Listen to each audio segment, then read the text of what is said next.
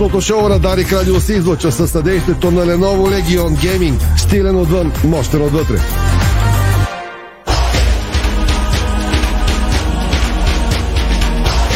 Стана 5 следове, добре дошли, започва спортното шоу на Дарик Радио.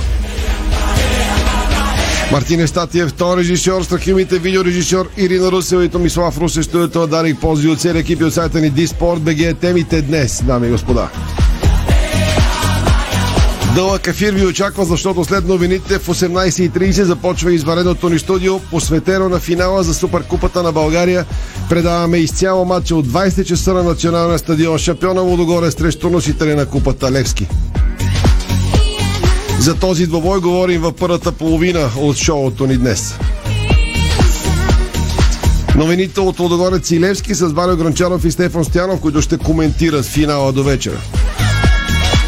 После специалното интервю, което даде за Дарик Радио и Ди Спорт, една от звездите на Левски, Георги Миланов. Анализ на Веско Вълчев, кои са ключовите моменти, които могат да решат мача до вечера. Награди за две от звездите на ЦСК София, Маурисио Гарсес и Брадли Деноре след 5.30 ще ги чуете.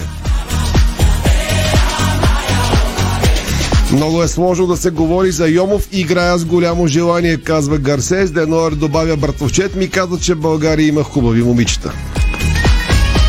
Сега, отзад напред към новините преди финала. Тити Папазов преведе 125 000 лева към Левски и изпълни обещанието си. Националите по футбол ще играят контроли с Кипър и Люксембург през есента. ЦСК 1948 официално привлече голмайстора на Черноморе Евгений Сердюк. Локо Пловдив върди документите на Джовани преди градското дерби с Ботев. Жребият за купата на България с участието и на второ дивизионните професионални отбори ще бъде изтеглен в петък. Сайта Диспорт от вчера до след полунощ до вечера следим последните часове от затварянето на летния трансферен прозорец. Ще обобщим някои от по-шумните трансфери в края на шоуто ни днес в футболния блок. Сега спортните теми с баскетболни и волейболни акценти. Точно така България не успя да се противопостави на Испания на старта на Евробаскет и завръщането на тима ни на европейската сцена след 11 години. Загубихме от световния шампион с 87 на 114.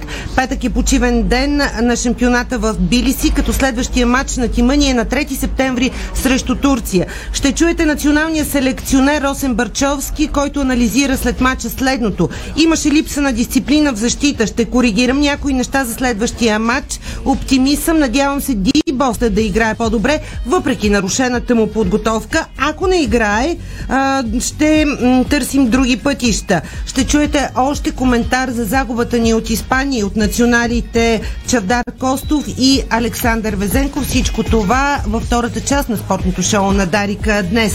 Волейболният селекционер на мъжете ни Николай Желясков при завръщането на тима ни днес в България обяви официално официално ще подам оставката си пред управителния съвет. Николай Желясков казва още това, което се случи а, и загубата от Мексико а, беше срамно. Какви са проблемите а, в тимът ни? Ще чуете и Николай Желясков а, а, неговото изявление от летище София днес пред медиите.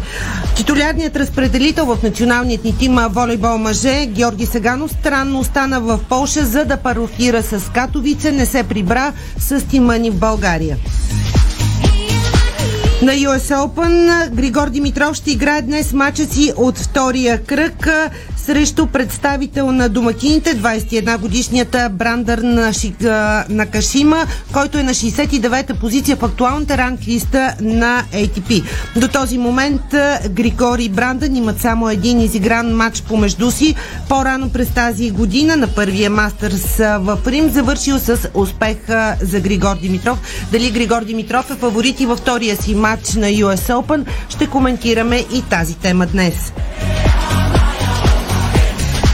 Шампионът от откритото първенство на Съединените щати по тенис от миналата година, Данил Медведев, продължава защитата на титлата си. Във втори а, кръг се наложи над французина Артюра Риндер Кнеш с 6-2, 7-5, 6-3 след 2 часа и 11 минути игра.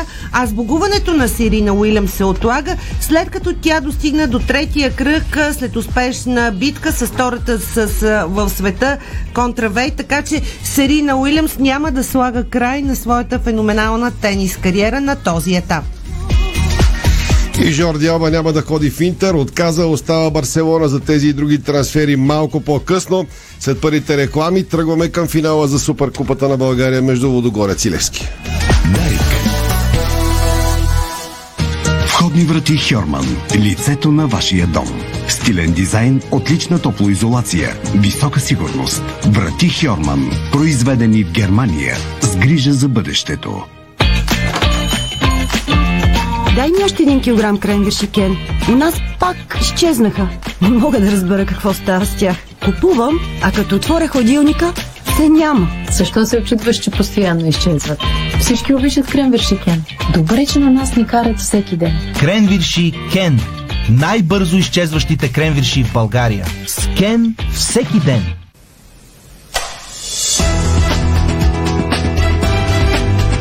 Лампите Вивалукс светят повече и по-дълго. Здравейте, аз съм Георги Борисов, търговски менеджер на UPL България. Знаете ли за промоцията обеззаразители от UPL? Ще ви кажа. При закупуване на продукт от серията Ранкона получавате бонус Citrine Max за 20% от площите, третирани с един от обеззаразителите. Свържете се с вашия представител на UPL за повече информация.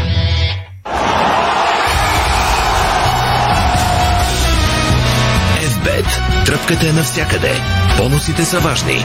200 лева за спорт и 1500 лева за казино. Дарик.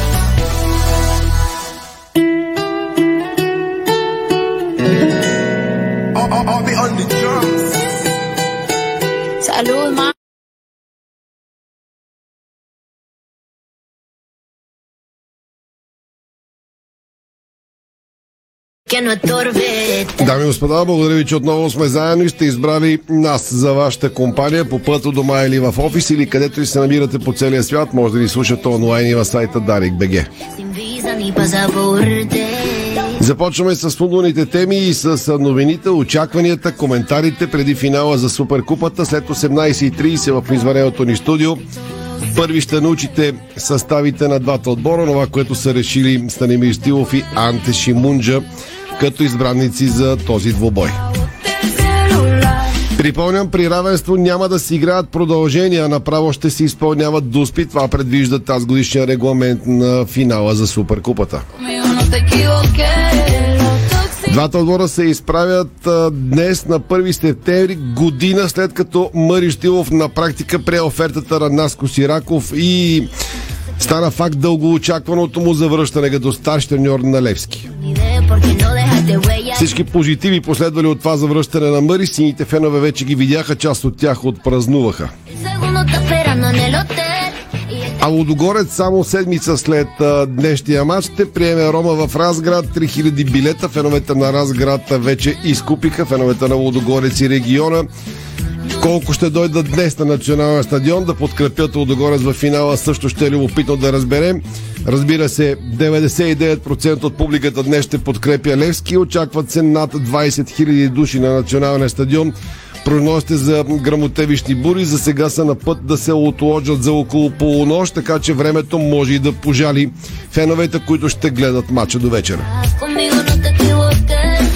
Валя Гранчаров и Стефан Стоянов ще коментират двубоя по Дарик Радио. Сайта ни Диспорт, излишно да ви напомням, ще работи за вас изцяло с много живи включвания, с пристигането на отборите и атмосферата и така нататък. Очаква да и в студиото ни много включване на нашите репортери от а, всякъде от стадиона, изобщо както си го правим за всеки финал, дали е за купа, за суперкупа, за шампионат и така нататък. Ще запазим стила и формата си както обикновено. Валю и Стефан, надявам се ме чуват с новините от деня и онова, което ни очаква. Валю, да проверим при теб. Да, аз те чувам. Надявам се и слушателите, на които Чуваме казвам добър ден. Стевчо, да добър ден и на теб. Здравей, Томиславе, на теб и на слушателите на Спорто Шоу на Дарик. Да започнем с новината, по която Валю работеше днес. Тя не е толкова свързана с, фин... с финала, но достатъчно свързана и беше много коментирана миналата седмица. Дали Тити Папазо ще спази обещанието си, предизвикани от Мариштил, да преведе парите, които на практика дължеше заради а, онова, което се случи с предишната екипировка на Левски. Валю, какво можем да кажем? Заглавието в сайта е, че Тити преведе 125 000 лева към Левски. Да ме прощава Тити, ама ще си позволя няколко думи за годишнината, откакто се върна Станимир Стоилов в Арлевски. да оставим за финал, аз само споменах преди малко. добре, щом тогава искаш Айде с за това да финал. завършим и до вечера ще го коментираме доста, разбира се. Тити Папазов обеща на 23 август, мисля, че беше онази среща там, когато се срещнаха ръководство, спонсори и тесен кръг, както каза Станимир Стоилов от привърженици. И, както и ти го каза, притиснат от Станимир Стоилов, обеща, че най-накрая ще плати. Тити беше казал предишно и свое из- из- изявление, как беше език мой, враг мой, та, понеже се набута, че той ще плати там разходите с Макрон. И в крайна сметка днес преди обяд го направи, като плати тези 125 000 лева към Левски, така че тази поне тема би трябвало вече да е затворена и резултат, ако мога така да кажа, нали, имаме новина, Тити ще бъде на матч. Самия той каза, че ще плати в четвъртък и след това ще отиде с гордо вдигната глава да гледа финала, а не финала, ами двубоя за Суперкупата на България. Сега Тити, ако го пусне, може поне два дена да ни говори за всичко, което е свързано около тази тема, но си мисля, че най-важното е, че Лески намали една, не знам каква част, нищожна може би от задълженията си, но пак е факт, че го направи Константин Папазов, бе поел тази отговорност и го направи. Надявам се следващата тема да става въпрос при Еди кой сега да не споменавам имена, за да не стане така леко намигване, но някой следващ да бъде принуден ще поеме да върне 1 милион от задълженията, които е натрупал, да кажем, през годините, защото тези задължения все пак са натрупани от хора, не са натрупани е новина може да е, че Васил Бошков вече черно на бяло прощава дълга, за който беше казал, че И така не, той че го каза прощава. като думи, ако го направи с За подпис. това казах черно е- на бяло. Добре, Стевчо, Да. какъв състав очакваме до вечер? Аз говорих с Веско Вълчев, който след малко ще чуем негов коментарни анализ, каза, че по никакъв начин не може да бъде прогнозиран състав на Лодогорец. Веско, който винаги има поне два варианта, днес каза, нямам идея какво ще избереш и Мунджа. Какво Аз може... веднага мога да ти кажа 11 предполагаеми. от- Я, дай да те чуем. Ами, а, от Стевчо, като Стевчо, Да. чакай. Валю, да ти чуем един сте на Лодогорец според теб. Какво ще познаеш? Слуга на вратата. Съгласен. Сициньо, Пластун, Вердон и Недялков. Поне за тези петима си мислят, че Да, и аз съм няма тук. друг вариант. Убеден, че са те, да. Петровски с Шоу и Каоли в ха- халфовата линия и Тек Петей, Рик Джонатан, Игор Тяго в а, нападение.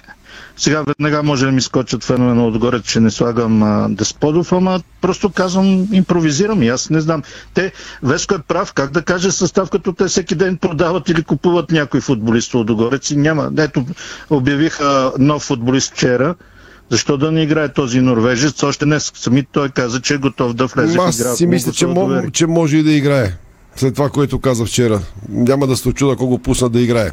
Добре, Стевчо 11 на Левски, според мен има една дилема в нападение. Била Бари или Илян Стефанов, като нещата клонят към Илян Стефанов, според мен.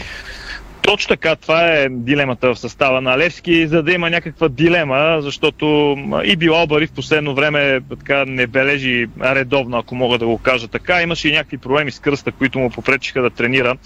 Онзи ден, вчера беше на линия, днес също е тренирал сутринта, така че Билал Бари, както видяхме от публикуваната група, попада в нея. Ясна е голямата липса в състава на Левски, но Сонко Сумберг, така че състава изглежда ясен на вратата на Пламен Андреев, пред него в защита от дясно Жереми Петри, от ляво Вендерсон Сунами, от в центъра на защита ще действат Косе Кордоба и Келиан Вандеркап. Халфата линия Анди Краев, който между другото живее тук за, за радиото, откъдето се включвам в момента, заедно а, с Филип Кръстев и а, с Георги Миланов. По крилата бразилците отясно Роналдо отляво Велто и на върха на атаката, както каза ти, Илиан Стефанов или Билал Бари с лека авантаж за човека, който така има основна заслуга, един от хората, разбира се, но с гола, който вкара на финала на 15 май, формално погледнато той класира Левски за този матч за Суперкупата на България. Разбира се, има и други варианти. Защо не и Велин Попов да играе на върха на атаката? Защо не Марин Петков да играе на върха на атаката? Има опции пред Станимир Стилов, но мисля, че Илян Стефанов ще бъде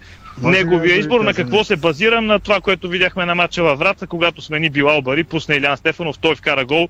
Логически погледнато би било нормално той да стартира титуляр. Валя, слушаме те. И двамата бройте едно, две, три си кажете състава, какво толкова се мъчите. Бе, аз предполагам, че резерва Баринес. Е, хубаво. Златна, Чи... златна резерва може да се окаже и тогава да броиш пак. Може пък Илян Стефанов да е златна резерва. Добре, а, имате по минутка преди да чуем Георги Миланов. А, вашите очаквания от добоя да ви имате ли за прогнози?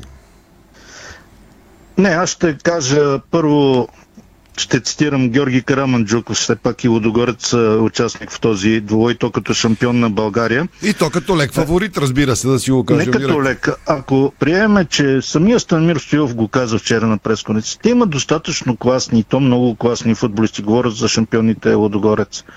Така че не лек, просто те трябва да са фаворит по това, което нали, като игра показва. Тази година дори нямат спадове в българското първенство. И като потенциал всякакъв, и, и да. финансов, и спорт технически. Ако щеше като прогнози на бетинг компаниите, като ги гледаш, не е много лек фаворит, ама мачовете са за това, за да има и приятни изненади или изненади, или пък за другите неприятни.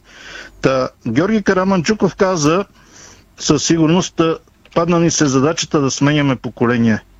Ето там поне аз виждам някакъв шанс за Лески. Че те наистина, да не кажа почти всяка седмица, но много често и продават и купуват Лодогорец и надеждата за Лески е, че може да пък да не са толкова обиграни. Съгласен, Валио, благодаря ти до тук. Стевчо, секунди и твоите очаквания или заключителни без да, без да звучи заядливо, догоре с няколко години го сменят това поколение в интерес на истината. Не е от сега да са почнали да го сменят. Като волейболисти а, иначе... и волейболисти сменят от 5-6 години да. поколението. Е, там е по-драматично, там е но по-драматично. моята прогноза, моята прогноза на пук на, на всичко е, че Лески ще победи след изпълнение на Дуспи. О, е! След като Стило вчера каза, че имаме проблеми с Дуспите, цитирам го. Да, но от, от Лодогорец не знаят каква класа е Пламен Андреев на Дуспи, за При... това го казвам. Приятно коментиране на Дуспи и пожелавам. Варио, последно. Само за Станмир Стоилов да се каже. Да, да, да, да, да, да. Каза, че с това ще завършим да, и за това да го кажа.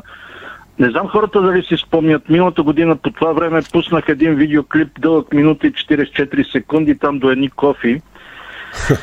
Станимир Стоилов и Наско Сираков беше гледан към 200 хиляди пъти или нещо такова. Само да припомня така две изречения какво се случи. Първо, Наско Сираков беше в голяма безисходица. Беше си подал Живко Миланов оставката. Лески нямаше достатъчно играчи, Лески нямаше и пари. Първо се случи това, че Лески с Спонсбет стана в този момент генерален спонсор, освен че даваше някакви малки пари ги увеличи. След това Раков каза, че винаги е смятал, че Станимир Стоилов трябва да е треньор на Левски. Успя заедно с хора от спонсора, да, с Лъчо Петров, айде така да го кажа, там да говорят, да го убедят и Станимир Стоилов се върна. И за тази една година, понеже нямам време какво се случи, много трудности бяха, особено в началото, неизплатени заплати. Колко пъти, спомня си, новините ни бяха две неизплатени, три неизплатени заплати. На нова година също Станимир Стоилов искаше да има чисти мозъци или как го беше казал футболистите да мислят само за игра, но в крайна сметка към днешна дата една купа на България, която е много по-различна от тази, която до вечера ще се борят за нея, защото тази купа на България, освен че беше първи трофей от много години насам, и позволи на Лески да играе в Европа. Както и да го гледаме отпадането от Хамрун, Лески се върна в Европа след две или там колко годишно неучастие освен финансови приходи, има и, друго значение, защото Левски съвсем скоро ще продаде футболисти, ако продаде някой от звездите си, Не защото участва в българското паренство и показва много добри игри, а заради европоказването им. Толкова от мен. Както искаш ме разбирай. Много правилно те разбрах. Слушателите също до вечера в студиото след 6.30 имате време да обобщите. Аз имам и бутонки след мача, в които разбира се ще обобщим това, което направи Мари за една година. То е много. Добре, благодаря на Варио и Стефан. Сега към интервюто, което Георги Миланов даде. Една част от него ще чуем сега. В студиото след 18.30 с водещ Бождар Русев ще повторим вече цялото интервю на Стефан Стянов с Георги Миланов. Искахме от Лудогорец гласно. Оттам не отговориха на запитването ни дали са съгласни някой от Лудогорец да говори за Дарик Радио. От Левски бяха окей. Георги Миланов.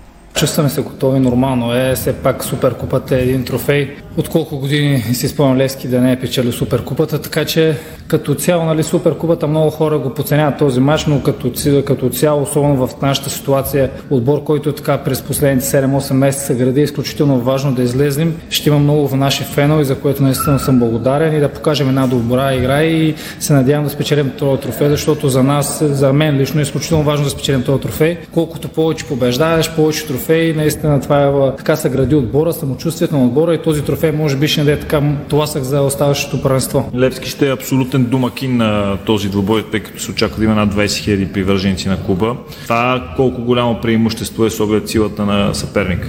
Ми да, Лудогорец са изключително силен съперник. Те са свикнали да играят срещу много публика, които не ги подкрепят, но за нас е изключително важно нашите фенове да са повече на трибуните. Надявам се да има над 20 000, както казахте. И аз съм сигурен, че те ще дадат така голяма мотивация и просто няколко си мисля, че Суперкупата е нещо малко. За мен е нещо много голямо и се надявам да спечелим. Вие пък свикнахте да играете пред много публика, адаптирахте се вече месеци наред в такава обстановка. Смяташ ли, че така, този страничен фактор може да повлияе, има при феновете? Ами от една страна ще да е голям тласък, както го е правил тук и срещу Палк и срещу Водогорец преди. Мисля, че за нас е много важно като отбор да играем пред такава голяма публика. Те изключ... на мен лично много ми помагат нашите фенове, надявам се на моите съотборници. Но като цяло, ако мислим, че само фенове ще спечелят този матч, няма как да се случи. Трябва изключително много сериозно да подходим, както аз не се и съмнявам, че подходим. Изключително тежък, тежък двобой ще бъде, защото Водогорец намират в добра форма, имат много добри футболисти но се надявам така да, да покажем една добра игра и доколкото знам матч е 90 минути да се реши в наша полза да не чакаме дуспите. А варианта дуспи как ти се струва? Ами не е много желателен. Но каквото дойде, ние ще дадем всичко възможно да го спечелим матча, но ако се стигне до спи, няма да избягаме до спите, ще бием. Сумберг пропуска този двубой, доста ключов футболист, така може би си толкова в защитата. Това много ли променя вашите планове и начин на игра?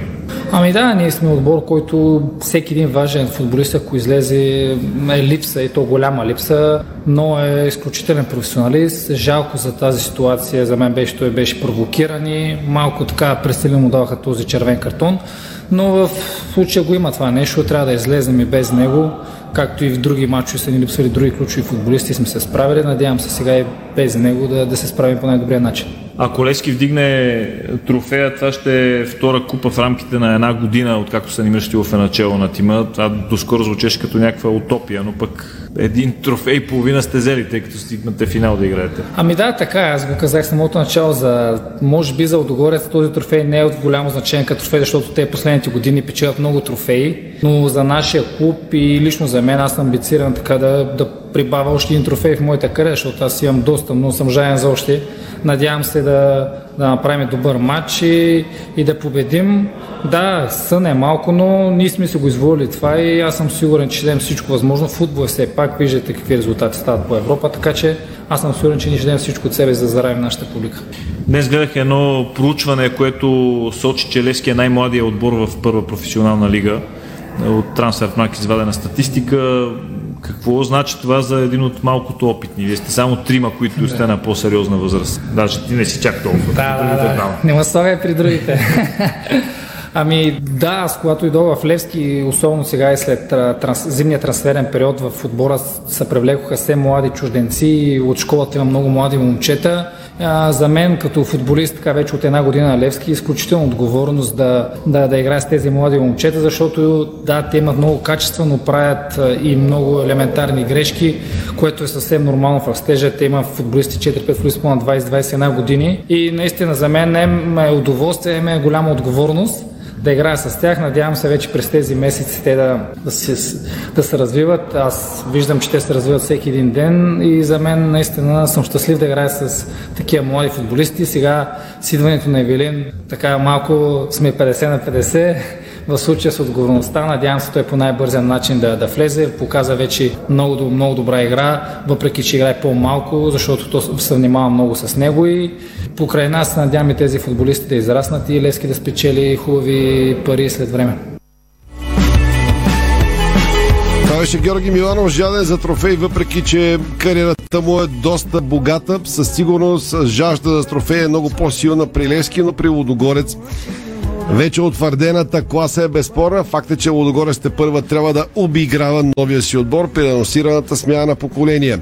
Какви са шансовете чисто спортно-технически на двата отбора? Един много задълбочен анализ на Веско Вълче ще чуете след рекламите. После тръгваме и към гласовете от ССК, както и останалите футболни и спортни вести от деня 17.25. Цепи минутата днес за рекламна пауза. Българско национално Дарик Радио. Дарик.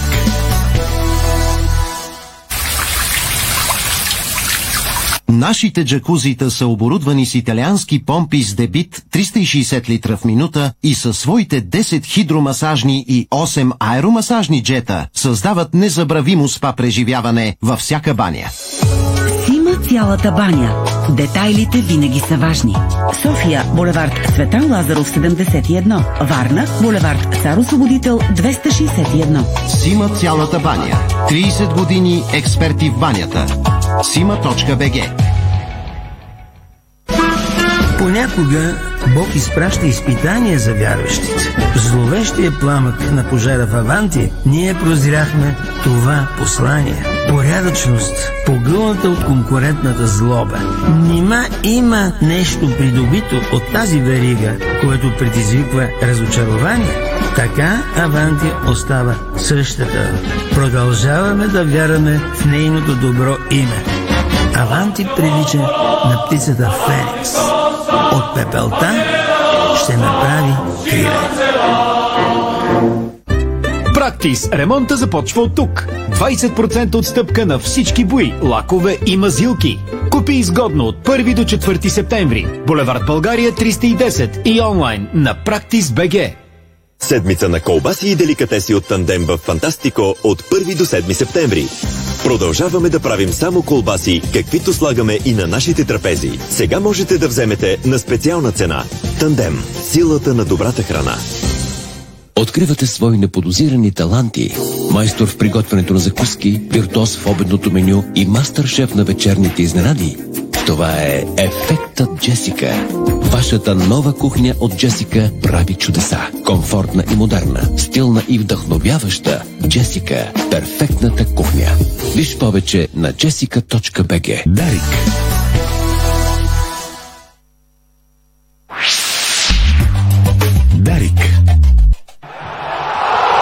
Лудогорец срещу Левски. Голямата битка за Суперкупата на България е този четвъртък от 8 вечерта. Слушайте на живо подарик мача между шампиона и носителя на купата. Специалното ни студио за Лудогорец Левски започва този четвъртък от 18.30. На живо подарик. Радиото, което ви казва всичко за футбола и спорта.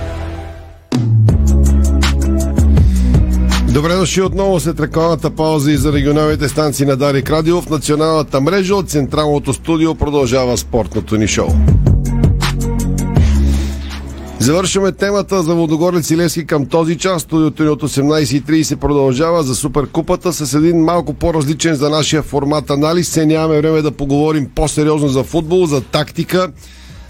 Мари Штилов вчера каза на пресконференция, че трудно ще се изненадат двата отбора. Капанът за 3-5 на Штилов штракна в двата полуфинала за Купата на България, но сега е наказан Солко Сумер, така че Левски ще излезе с двама централни бранители. Водогорец се сработва сякаш бързо напоследък. На Левски ще му трябва още време, за да заработи машината така както иска Мари Штилов. Какво очаква Веско Вълчев, какви тактики и какво може да се случи като надиграване на треньорите, кои тактически елементи биха решили финала до вечера. Да чуем анализа в съкратен вариант. Целият текст на Веско е публикуван в сайта ни dsport.bg е началния материал сега. Лодогорец и Левски влизат в битка за Суперкупата на България.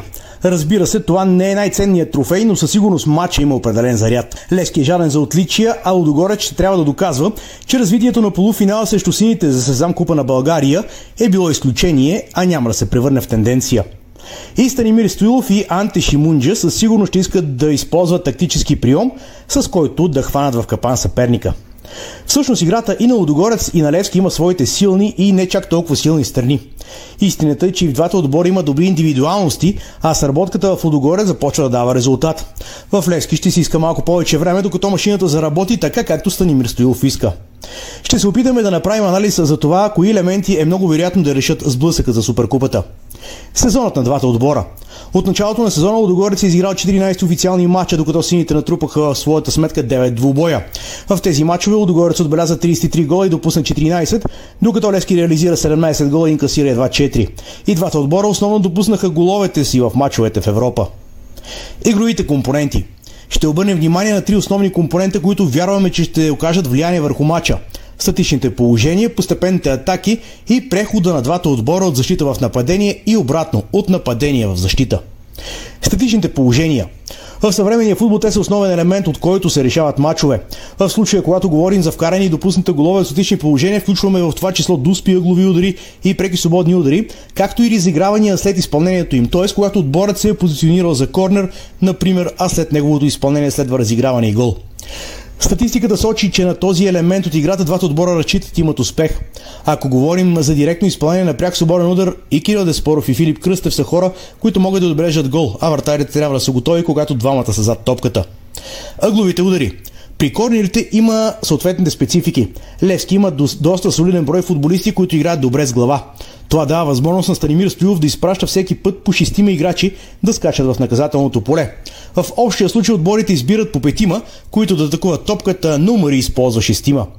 В същото време отговорят залага на персонално покритие в защита на хората, които скачат за топката, плюс трима футболисти, които отговарят за определени зони във вратарското поле. Подходът на Стоилов с шестима скачащи със сигурност ще ангажира още един човек на Лодогорец наказателното поле и почти сигурно той ще е от хората, които принципно отговарят за отбитата топка, като няма да се наруши тройката в зоната. При корнерите на Лодогорец също има специфичен момент. Оден едно при Шимунджа, Лодогорец има силно оръжие с изпълнение на ъглов удар на първа града. Още в първите мачове през 2022 година Лудогорец започна да вкарва голове по този начин. Направи го първо на Арда, а след това продължи да бележи като за последно реализира на Пирин. Там основното оръжие е Недялков, но също така първа града атакуват Карначник или Мануел Шоу. Лудогорец разполага с петима футболисти в наказателното поле, които да атакуват топката, а Левски също залага на персонално покритие на скачащите с трима позиционирани в зона във вратарското поле. От началото на сезона Левски реализира три гола след ъглов удар, като двата директно след изпълнението, а един след последвало разиграване. За Лудогорец головете след ъглов удар са 4, като допуска само един след корнер, но и след последвало разиграване. Преки свободни удари. Както вече споменахме, и двата отбора имат добри изпълнители при директни преки свободни удари. Интересното е, че Левски има специфично подреждане, когато топката предстои да бъде изпратена към наказателното поле от по-далеч и се очертава центриране. В голяма част от отборите подреждат линията на защитата на границата на наказателното поле. При Станимир Стоилов обаче линията на защита е около точката за изпълнение на дуспа, което съответно вкарва и нападателите в тази зона. Решение, което със сигурност има своите плюсови и минуси, но както вече споменахме, в Левски има доста футболисти, които могат да играят добре с глава и това вероятно дава необходимата увереност на треньора. По този начин се блокира атака на топката на скорост, но от друга страна нападателите са доста по-близо до вратата. Анте Шимунджа също не е привърженик на много изнесена напред защитна линия и разполага на граница на наказателното поле само при доста далечни топки. Постепенни атаки – Всъщност тук говорим за атаки, при които отборът е изнесъл топката от своята половина до половината на съперника и отбелязал гол. Няма значение дали това е станало с няколко бързи паса, директен футбол или с по-дълги разигравания. Както се вижда от статистиката, Лудогорец има отбелязани 8 гола при постепенна атака. Разграчани действат разнообразно в предни позиции, а индивидуалните качества на атакуващите футболисти дават възможност за нестандартни решения. Левски играе добре в защита, когато съперника действа по-бавно при изнасянето на топката, но допуска и грешки, като пример за това са головете на Палки и Храморан. От своя страна все още Левски има какво да настрои, когато става въпрос за разнообразно завършване на позиционните атаки. Да, от началото на сезона Сините вкараха 5 гола по този начин, но почти от един и същ тип. Разиграване, изпращане на топката по десния фланг и центриране, завършващо с директен голов удар или избита топка и последвал голов удар. Така бяха отбелязани два гола на Спартак и по един на Пирин и. Малко по-различа бе постепенната атака за гола срещу Хамбрум в Малка.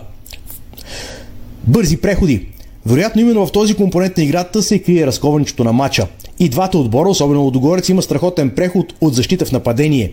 В моментите, когато съперникът се изнесъл по-напред, това може да се окаже решаващо оръжие. Не случайно шампионите имат цели 11 гола отбелязани по този начин от началото на сезона. Лески също залага на подобен елемент, който се отваря срещу тимове, които не са се затворили в своята половина. Сините реализираха три подобни гола. В този компонент от играта се разчита на Уелтън, който е доста бърз футболист. От друга гледна точка, именно преходът от нападение в защита е един от слабите елементи в играта на Лудогорец и не случайно шампионите допуснаха няколко гола по този начин от началото на сезона. Разбира се, това изглежда нормално за отбор, чието приоритет е играта в нападение и вкарването на головете. В заключение, Ясно е, че и Лудогорец и Левски имат своите силни и слаби страни, а треньорите ще направят всичко по силите си, за да използват слабостите на съперника. Тук е място да споменам още два компонента, които също могат да окажат влияние. Дълбоката преса и формацията на игра. Лудогорец не прави промени в системата, но Левски използва друг подход с трима централни бранители, когато играе срещу по-силни съперници. Проблемът е наказанието на Сонко Сунгберг. През годините Лудогорец понякога имаше проблеми, когато срещу него излезеше отбор, който го пресира дълбоко в неговата половина. В момента обаче разграчани се измъкват много по-лесно от дълбока преса, а когато го направят стават доста опасни при разредените пространства за защита на съперника. Всъщност, ако трябва да обобщим, е много вероятно статичните положения и преходите на двата отбора да бъдат ключови за изхода на матча.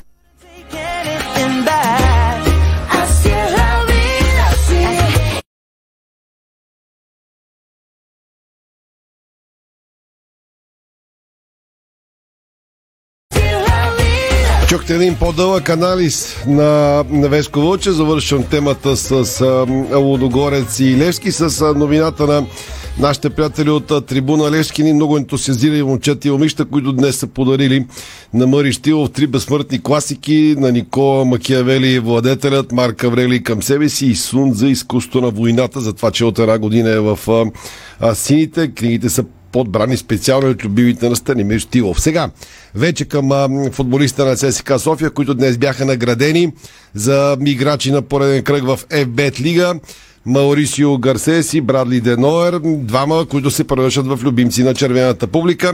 Райца Караджова беше на пресконференцията през Клуб България, монтира и записа и обработи материалите, за да чуем първо Маурисио Гарсес. Здравейте. Искам да благодаря на първо място за това, че съм тук отново. Vejo o trabalho você está sendo bem feito. Това означава, че си върша много добре работата. Ele escolhe quem vai jogar Те по принцип извират кой ще играе e a gente está ali para fazer o que ele pede. и ние сме тук да направим това, което треньорите искат от нас. Como na entrevista passada, eu não fui muito bem na temporada. Предното интервю, което имахме тук, казах, че преди не, не съм бил много добре, но вече през този сезон се чувствам много, много щастлив, с по-голямо желание вече E as coisas estão acontecendo naturalmente. и по естествен път нещата се развиват като трябва. Eu não gosto de prometer nada, mas Аз не обичам да обещавам никога, но всеки ден се трудя, за да се случва това по-нататък. Eu quero sim fazer bastante gol e gols importantes. Искам да вкарам много голове и то и важни голове. Conseguir os objetivos que há muito tempo a gente não consegue. И да постигнем целите, които има клуба, които не сме постигнали а, дълго време. É complicado falar sobre isso. Е много, много е сложно да се говори за това. Um jogador que a gente precisa muito dele, Той е важен играч за отбора, mas como a gente não pode contar com ele, vamos, но ние, тъй като няма да можем да разчитаме на него, vamos fazer o possível para ajudar ele no que for possível. ще се опитаме да му помогнем с каквото можем. Yeah, Това беше Маурисио Гарсес. Сега и към другия награден от отбора на ЦСК София. Брали Деноре получи наградата за най-добър играч на 8-я кръг. Той говори пред медиите по а, много теми за червения картон, за красив гол и така нататък. Какво каза Брали Деноре? Тук превода не е много добър, така ще го дублирам от студиото. Благодаря на съотбореща, на треньорите. Благодаря, че получавам тази награда. Бях в Румъния, но там клубът не беше толкова голям като ЦСК. Радвам се, имах късмет да дойда тук и да подпиша с голям клуб като на ЦСК. Нидерландеца се върна и към гола вратата на ЦСК 1948, с който донесе победата, като каза като ми попадне топката, попадна топката, не знаех, че ще стане гол. Шутирах и бях изключително щастлив, защото това беше матч с много емоции. Като видях, че отбелязвам този гол, наистина бях още по-щастлив, че печели матча. Всеки път, като ми се падне топката и съм добра позиция, опитвам такива шутове. Не всеки път ми се получава, но аз опитвам. Не беше хубаво отпадането от Европа, не се почувствахме добре. И играем вече за шампионата. Денор коментира и червения си картон срещу Сейн Патрикс така. Не беше много умно от моя страна, признавам, да реагирам на феновете. Отидах към тях, бутнаме един, аз му отвърнах. Ако бях легнал на земята, всичко можеше да се размине. Съжалявам, че го направих това нещо и не бих го направил отново, защото изпуснах следващите матчове, разкая се Деноер. След мача веднага не говорихме с Саш Илич, защото празнувахме победата. После говорихме с него и ми каза в други случаи да лягам на земята. Събра се една тълпа, създаде се впечатление, че има устълкновения, то нямаше, просто се бутахме. Саш Илич ми каза просто да лягам на земята и да викам и да не се подавам на провокациите от феновете. Не мога да кажа кога ще покажем най-доброто. Имаме достатъчно събрани точки. Всеки мач се мъчим да играем най-добре. Не мога да кажа точно кога ще зарадваме феновете с най-доброто. Стараем се да го правим всеки матч. Може би не показваме най-добрия футбол, но печелим точки. Понякога играеш добре, не печелиш. Ще се постараем да покажем по-добър футбол. Мисля, че тази година ще се преборим с Лодогорец. Имам добро предчувствие. Какво каза братовчет ми? Не много, каза ми нормалните неща че има хубави ресторанти, има много хубави момичета, а футбол е на прилично ниво. Завърши в шеговит тон Денор, братовчетът на Брадли е Джереми Денор. Той беше играч Левски през 2015-2017 година и познава добре столицата очевидно и българските красиви момичета. Това беше и Брадли Денор в футболния блок. Допълвам само, че ръководството на Пирин дава пълно доверие и кредит на доверие на треньора Краси Петров. Това бе съобщено днес от Слави Маноле, президента на Пирин трансфери в края на спортното ни шоу, доколкото ги има. Преди малко видях новина, че и Брайт Уайт е станал свободен агент, разтрогнал е с Барселона. Трансфери идват непрекъснато от всичките приложения. В Диспорт ги обобщава, може да ги видите. Сега е извън футболните веси, защото след провала на волейболистите последва оставка на треньора, а на сцената излезаха баскетболистите.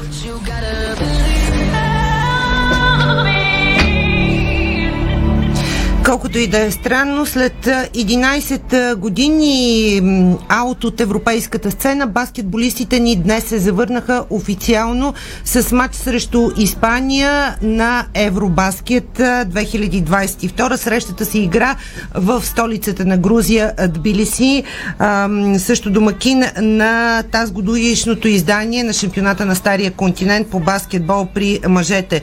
Любопитното е, че според някои анализатори и специалисти в спорта, баскетболистите ни сега имат шанс да направят по-добро класиране в сравнение с а, волейболистите. Нищо, че едните играят на европейско, другите на световно, но пък а, наистина имат То... а, така амбицията, хъса и може би подготовката, но да видим какво ще се случи. Шампионата все пак днес стартира. То по-лошо от волейболистите не може да се представя. На практика да е... 20-то място на световното. Може да е като тях. По-лошо не може. Те бяха да. максимално лошо.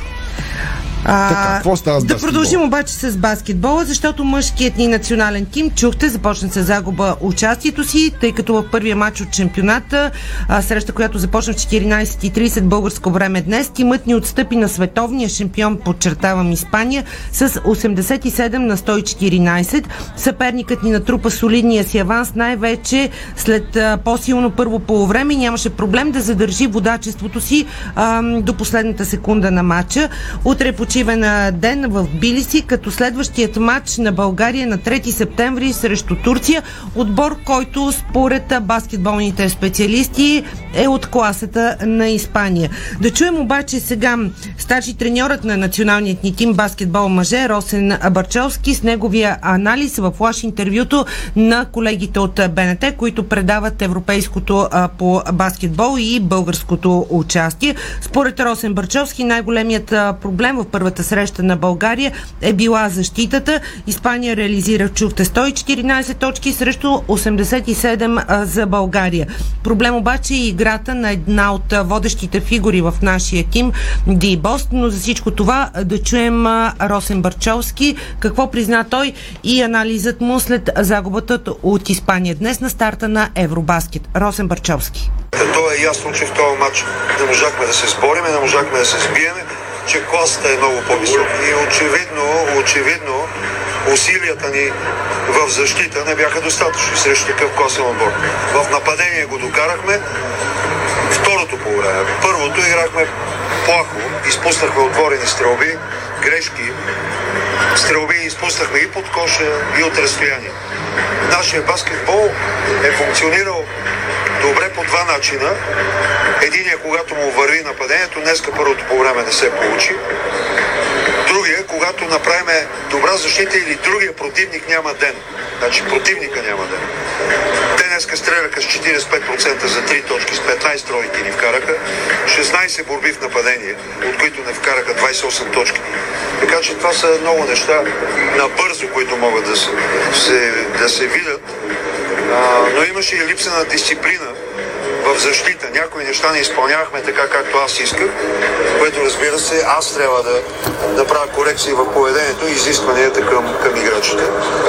И пак казвам, анализа аз съм откровен човек. Първо си гледам аз къде съм сгрешил, после играчите. Ме нататък. Не знам доколко ще ни стигнат силите а, да играем много по-добре и да победиме, защото противниците, които идват, не са по-слаби от а, Испания. Те са горе-долу на това ниво. Вярвам винаги до края. Аз съм длъжен да вярвам и вярвам, че го направим.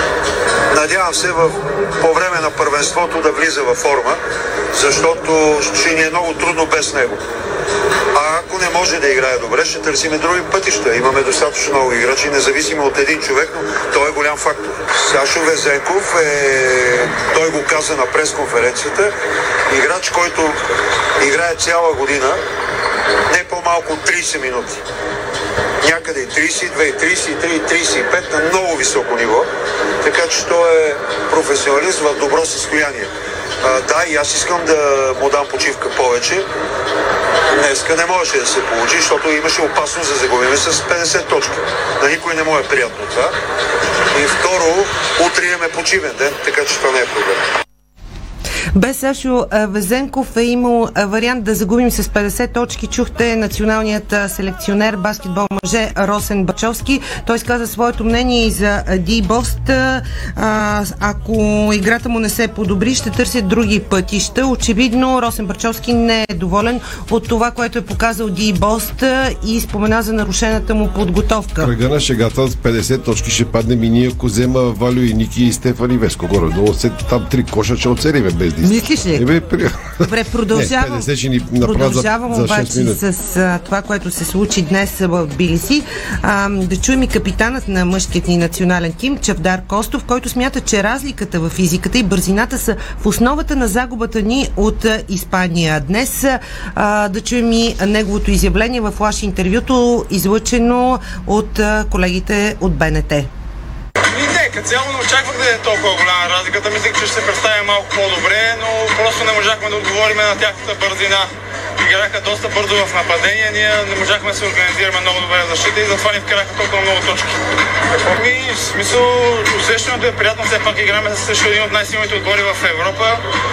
Мисля, че в нападение горе-долу се представихме добре. Надявам се в следващите мачове малко по-спокойно да влизаме в предстоящите мачове да играме по-добър баскетбол. Не, със сигурност не може да кажем, че имаме притеснение. Както казах, просто не можахме да отговорим на тяхната бързина. След капитанът на националният ни тим а, Чавдар Костов в минутка и лидерът Александър Везенков, който въпреки загубата от Испания днес завърши с 26 точки, 11 а, борби, но логично нямаше как да бъде доволен от поражението и допуснатите 114 а, точки, отбелязани в крайна сметка от световния шампион Испания. Намачкаха ни, признава Александър Везенков а, и неговите думи пред колегите от БНТ днес. И да бъдем финалисти, разликата е много голяма. А, от друга страна не показахме сърцата игра, не играхме на 100% в защита, изпуснахме всички лесни топки, а, всички борби, надиграха ни тотално с физика и мисля, че разликата е напълно нормална, като играеш с такъв отбор като Испания. А, Напълно ни надбориха, намачкаха, нямахме никакъв шанс и като даваме повторни и по три пъти да си взимат топката и да стрелят. Те са много опитни играчи и ни наказаха. Ние знаем, че първите два мача не са мачовете, които трябва да вземем, но трябва да играме добре, защото не може за един или два дена да се промени. Трябва да награждаме и да идем да играем срещу другите отбори, които също са много добри, но там се целиме и там искаме да победиме. Надявам се да сме по-готови следващия мач, да си видим грешките и да играем още по-здраво. Чухме от Александър Везенков, лидерът на националният ни тим баскетбол мъже. Каква е тактиката на България за старта на Евробаскет и нашите матчове в а, Тбилиси? Ясно е, че срещу Испания, матчът, който загубихме днес, и срещу Турция ще е много трудно и невъзможно да бъдат спечелени. Т.е. концентрацията е в следващите двубои. Това беше ясно от специалистите. Анализирали сме го и ние. И все пак е добре. Чухте утре почивен а, ден на, на Евробаскет в Билиси, но следващият а, матч на тимът ни е на 3 септември срещу Турция. Важно обаче играта да се подобряват и ам, националният ни тим баскетбол а, мъже да покаже все по-добро и по-добро лице Отбора ни ще на търси две победи в група, Да. защото 6-4 отбора продължават напред. Това е важно да се каже. Испания, разбира се, е Старата най-силният система отбор. на световното по волейбол за мъже, което анализирахме вчера с а, Любо Ганев, ако ти направи впечатление, защото сегашният формат на световното по волейбол мъже Не не, ни е. ти позволява грешна стъпка. Не Ние ни е направихме подходящ. срещу Мексико и не ни пасва този формат. Сега, давай нататък. Че А, продължаваме с волейболната тема. Няма как а, да не отбележим, че а, селекционерът Николай Желясков пое цялата вина и за срамната загуба от Мексико, ранното отпадане на България и това наистина 20-то място, което не се е случило в историята на българския волейбол на световно първенство. Николай Желясков отбеляза днес при прибирането на тима на летище София пред медиите, че ще подаде оставката си пред управителния съвет. Припомням пак, че на световното тази година записахме в Катовице три поредни загуби в нашата група С от Полша 0 на 3, от Съединените щати 0 на 3, от аутсайдера Мексико с а, 2 на 3. Ще подам оставката си пред управителния съвет на Българска федерация волейбол. Смятам, че така е редно, заяви Ники Желясков на летище София и казва още един път за матч, а, за последният ни матч срещу южноамериканците, че това е срамна загуба. Да чуем Ники Желясков и неговите а, думи пред медиите на летище София. Лично смятам, че като треньор трябва да, се, да анализирам изцяло това, което се случи на световното първенство и защо а, не можахме да играеме по начин, по който този отбор може и не продължихме добрите игри от ВНЛ. Това е за мен темата, която нали, мене най-много ме тързае. А имате ли някакъв бърз отговор по темата, защо се случи така? Честно казано не. Честно казано не. Не, не. Някакси не, не бих искал да, така, да влизам в някакви конспирации, защото няма. Ами, какво да ви кажа, сега винаги когато, нали, знаете, в България, общо ето каруца, като се обърне пътища много, така че много неща може да се кажат, но ми- но мисля, че трябва да се направи един много внимателен анализ на това, на, на играта ни, на, на представенето и да се, да се види как това нещо повече не трябва да се случва, защото това, което стана с Мексико, бе срамно. Моята отговорност ще си я поема. Аз пред управителния съвет си подам моята оставка, така че аз моята отговорност ще си я поема. Аз не смятам, че те трябва да понасят в момента някаква критика. Ние направихме наистина много злощастен матч с Мексико. Няма какво да говорим. Срамно е да загубим от такъв отбор. Аз не съм си даже и не ми е минало през мислите, че може да загубим. Трябва да се опитаме колкото и да е трудно да запазиме тези момчета и защото те са тези, които до година ще играят и се борят за олимпийска квота и за имаме европейско, имаме ВНЛ, така че а, за мен, пак ви казвам, това е, това е контраста, който беше с ВНЛ. Смятам, че там това го нямаше. Не мога да отговоря в момента на този въпрос. Колкото и да ми се иска да отговоря, не мога да отговоря на този въпрос в момента. Трябва да просто да видим защо се получи така и може би отговора не трябва само аз да го, да го дам. Трябва да се, да се погледне от, от много страни, но в крайна сметка резултатът е такъв. За съжаление, в тренерската професия и в работата една точка е тази, която обикновено прави разликата. Ние имахме такива и да спечелиме нали, срещу гейми, срещу щатите и може би тогава нещата можеше и да се обърнат. Пътища много. Жалко е за специалист като Николай Желясков, човек, който е изключително отдаден на, на професията си и прави всичко възможно по силите си да преживява тези моменти с националният ни тим волейбол мъже.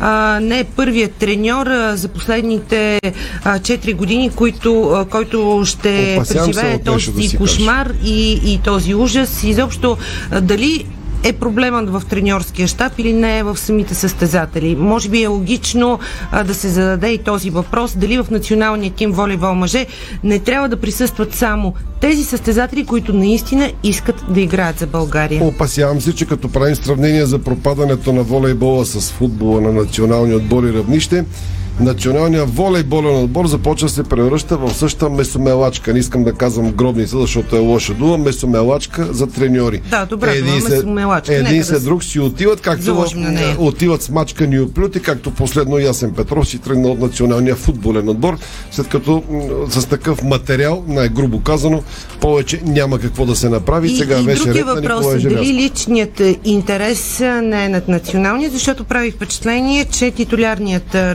разпределител на тима ни, Георги Сеганов, не се прибра с отборниците си от световното първенство, като националът е останал в Полша, където подписва договор с местния клуб Катовице, там където всъщност игра а, нашия отбор.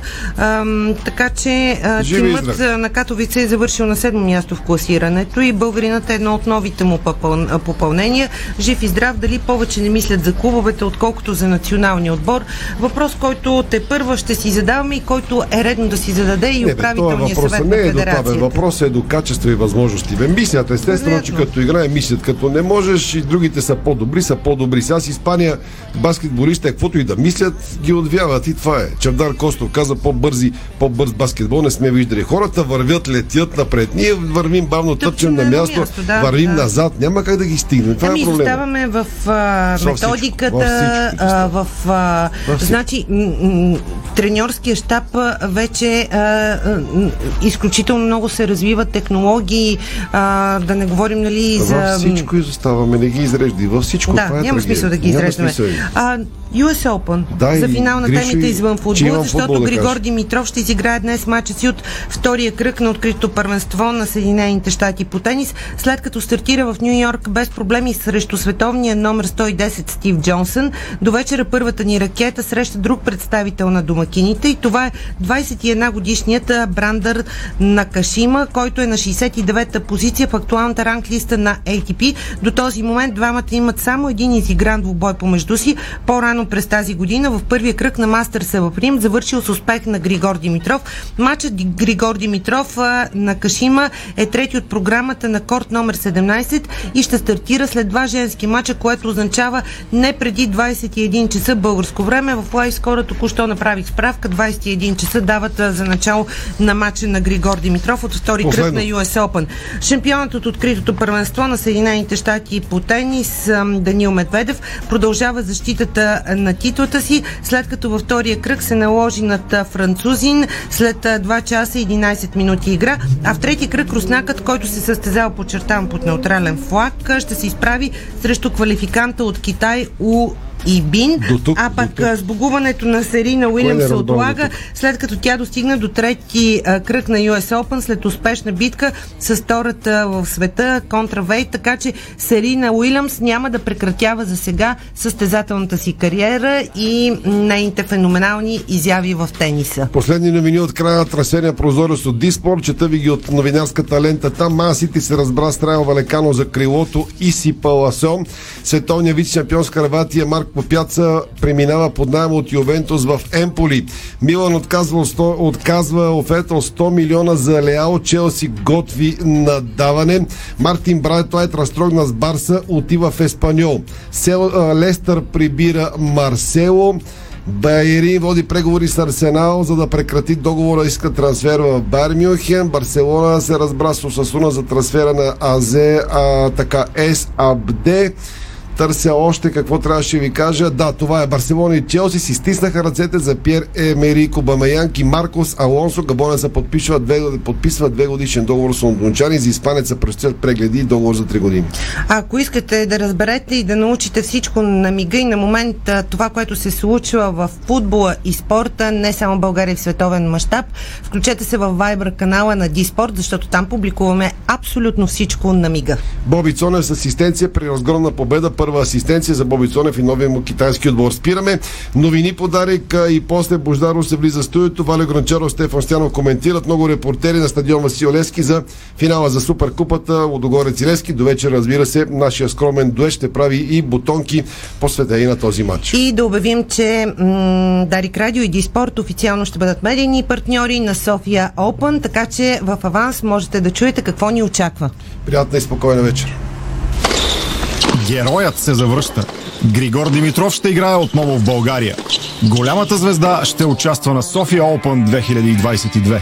Тенис шоуто от световна класа е от 25 септември до 2 октомври в Арена Армеец. Впечатляващи имена заявиха участието си на българска земя. Яник Синер, Гаел Монфис, Стан Вавринка, Хуберт Хуркач, Пабло Кареню Буста, Лоренцо Музети. Мечтан спектакъл за феновете. Вземи своя билет в мрежата на Ивентим.